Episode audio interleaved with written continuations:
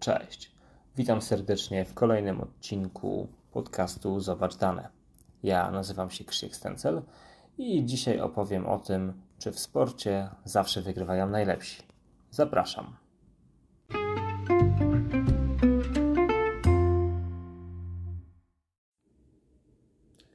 Minęło około roku, odkąd poprzedni odcinek podcastu znalazł się w sieci.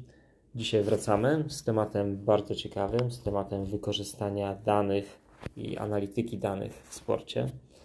Opowiemy sobie o tym, mm, jak to się wszystko zaczęło. Wrócimy do lat 50., do, do prekursora wykorzystania danych w piłce nożnej.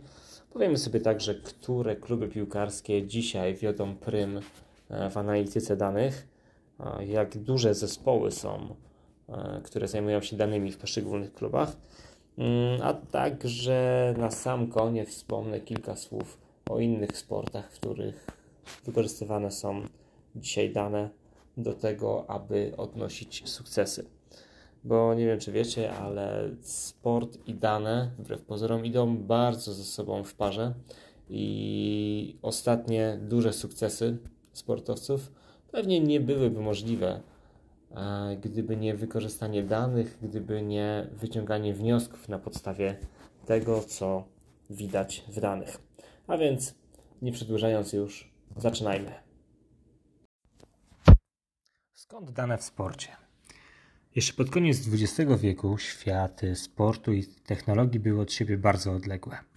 Między tymi dwoma dziedzinami nie było zbyt wiele punktów styku, no chyba żeby zaliczyć tutaj elektroniczne tablice wyników, E, czy głos speakera słyszanego na całym stadionie lub hali. Z drugiej strony sport i statystykę od zawsze do siebie ciągnęło. Cała historia piłki nożnej czy baseballu, wyniki igrzysk olimpijskich i wyścigów kolarskich zostały udokumentowane w niezliczonych almanachach, opracowaniach i książkach. Wiemy zatem, ile bramy w karierze strzelił Pele, kto zdobył złoty medal w podnoszeniu ciężarów na Igrzyskach Olimpijskich w Antwerpii w 1920 roku w kategorii do 60 kg oraz kto jako pierwszy na świecie przebiegł 100 metrów w czasie poniżej 10 sekund. Gdy technologia zainteresowała się danymi, oczywistym było, że w końcu dotrze także do sportu. Dawniej, no nie ukrywajmy, pozyskiwanie danych, a następnie ich katalogowanie i przetwarzanie było procesem praco i czasochłonnym. Nawet jeśli znalazł się ktoś, kto poświęcał swój czas na zajmowanie się danymi, to ich jakość pozostawała wiele do życzenia. Bardzo trudnym zadaniem było pozyskanie danych w sposób obiektywny, wystandaryzowanie ich, a wręcz niemożliwym pobieranie danych w czasie rzeczywistym. Rozwój technologii przeskoczył wszystkie te ograniczenia. Nagle okazało się, że można zbierać dane łatwo, szybko i relatywnie tanio, a korzystanie z wielkich wolumenów danych może być proste i przyjemne. Ten oczywisty trend podchwycili ludzie związani ze środowiskiem sportowym.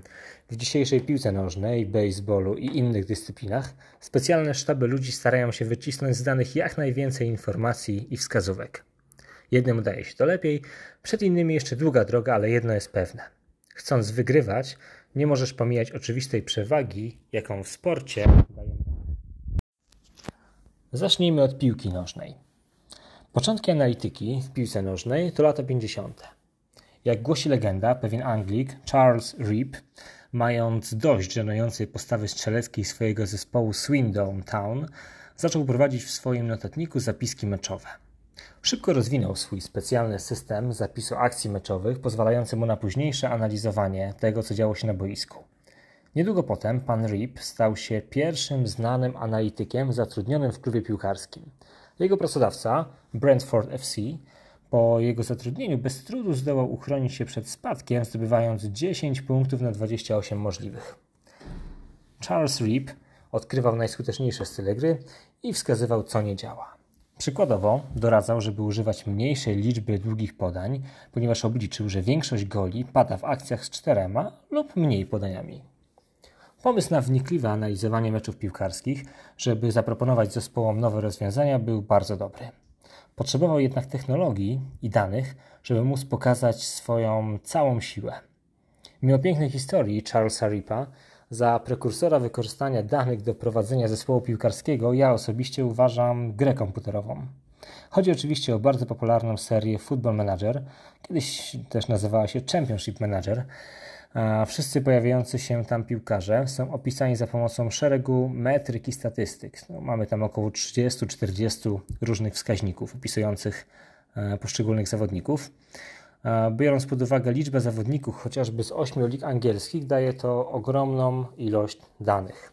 Co ciekawe, gra tak dobrze odwzorowywała rzeczywistość, że piłkarscy skauci, czyli poszukiwacze talentów dla zespołów, znajdowali graczy wyróżniających się w grę, a następnie obserwowali ich dalej w realu.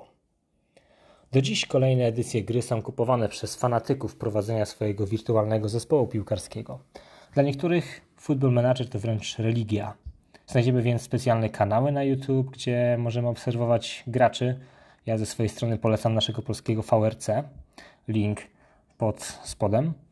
Co więcej, jest nawet książka opisująca zjawisko, jakim stał się Football Manager. Już sam tytuł mówi wiele. Książka nazywa się Football Manager to moje życie. Historia najpiękniejszej obsesji, a autorem jest Ian McIntosh. Jaki był nieoczekiwany efekt wielkiego sukcesu serii Football Manager? No, między innymi na fali popularności gry zaczęły powstawać pierwsze firmy zajmujące się na poważnie analityką sportową, a w szczególności piłką nożną. Warto wymienić dwie z nich. To Opta oraz Prozone. Ich pracownicy dosłownie rozkładają każdy mecz piłkarski na czynniki pierwsze, analizując kilkaset zmiennych na poziomie każdego z graczy, które pojawi się na boisku.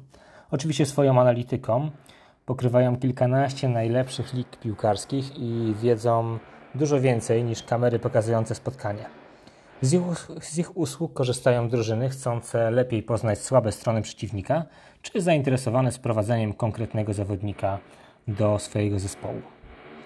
Ale zaawansowana analityka może być przygotowywana nawet przez sam klub. Świetnym przykładem klubu piłkarskiego, który jest data-driven, jak to się mówi, jest Ajax Amsterdam. Oprócz tego, że to jeden z najbardziej rozpoznawalnych zespołów na świecie, to ma też rewelacyjny i bardzo dochodowy model biznesowy. Szkoli piłkarskie talenty wręcz od małego, od dzieciaka, wprowadza je do pierwszej drużyny i za rok, dwa sprzedaje świetnie ukształtowanych graczy za horrendalne pieniądze. Wbrew pozorom to nie taki prosty do wdrożenia biznes, Ajax więc pomaga sobie ogromną ilością danych, które gromadzi na swoich serwerach. Siedziba Ajaxu, nazywana The Tecomst, jest wprost naszpikowana nowoczesnymi technologiami. Na przykład kamery 4K umieszczone dosłownie wszędzie w ośrodku treningowym pozwalają na analizę sposobu biegania graczy, a kamizelki, które zawodnicy noszą podczas treningów, skanują ich dane biometryczne jak temperatura ciała czy puls. Zebrane dane służą jako wskazówki, pomagające w optymalnym układaniu treningów dla zespołu i wskazują potencjalne elementy do poprawy w technice i postawie poszczególnych zawodników. Jeden ze znanych zawodników Ajaxu, John Heitinga, wspomina nawet, że dawniej po zabalowanej nocy można było skryć się gdzieś w tłumie zawodników i jakoś przetrwać ten poniedziałkowy trening, ale teraz technologia szybko zdemaskowałaby imprezowicza w zespole. Czy eksperci od analityki są najlepszymi nabytkami zespołów? Oczywiście nie tylko Ajax czerpie wiedzę z umiejętności speców od danych. Wśród europejskich klubów piłkarskich prym wiodą te angielskie z Premiership i hiszpańskie z Primera Division. Na przykład Arsenal Londyn zatrudnia około 15 osób, których jedynym zadaniem jest analiza danych, data science i znajdowanie usprawnień w grze zespołu. Ich wynagrodzenia nie są może jeszcze porównywalne z tymi osiąganymi przez piłkarzy, ale pewnie biedy też nie klepią. Rywal Arsenalu z zamiedzy, Chelsea, prowadzi bazy danych o swoich piłkarzach, w których umieszcza raporty, statystyki, nawet filmy pokazujące grę zawodników w każdym meczu. Dodatkowo Chelsea deklaruje, że podejmując decyzję o pozostawieniu lub oddaniu gracza na szczeblu juniorskim, bardziej skupia się na statystykach i algorytmach niż na meczach, w których grał dany junior. Z jakimi danymi pracują eksperci od analityki danych? Skalę dobrze obrazuje fakt, że systemy zbierające potrzebne dane są w stanie odczytać pozycję zawodnika podczas meczu 25 razy na sekundę. Niesamowite. Przeliczmy to. Jeden mecz to 11 zawodników, 90 minut, czyli 5400 sekund. W sezonie Premiership mamy 38 kolejek. Daje to nam bazę z 56 milionami odczytów na sezon. Aż nadto, aby móc wyciągać pewne wnioski racjonalizatorskie. Co ciekawe, również sami piłkarze czerpią wymierne korzyści z analizy danych. Jakiś czas temu do sieci wyciekło zdjęcie bidonu bramkarza reprezentacji Anglii, Jordana Picocka. Zdjęcie do zobaczenia na blogu. A na zdjęciu widzimy wizualizację, która przedstawia, jak drużyna przeciwna wykonuje rzuty karne. W przypadku jedenastki Pickford sprawdzał, który z zawodników podchodził do piłki i na bidonie odszukiwał informacje na temat tego, w który róg zwykle strzela przeciwnik. Oczywiście nie tylko topowe zespoły wdrażają u siebie rozwiązania z pogranicza analizy danych, statystyki i wyższej matematyki. Do gry wchodzą również zespoły z niższych lig i z pozostałych krajów europejskich. Nawet w Polsce coraz większa liczba zespołów chciałaby pozyskiwać dane i korzyści e, płynące z posługiwania się tymi danymi.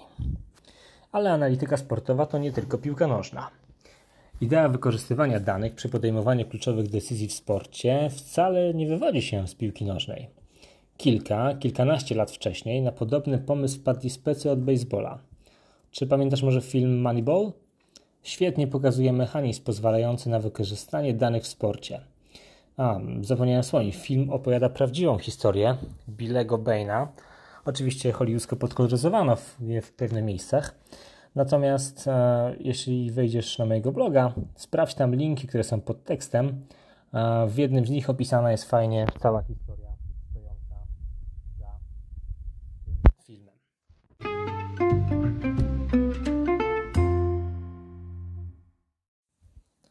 To już niestety wszystko, co na dzisiaj przygotowałem dla Was w temacie analityki danych w sporcie.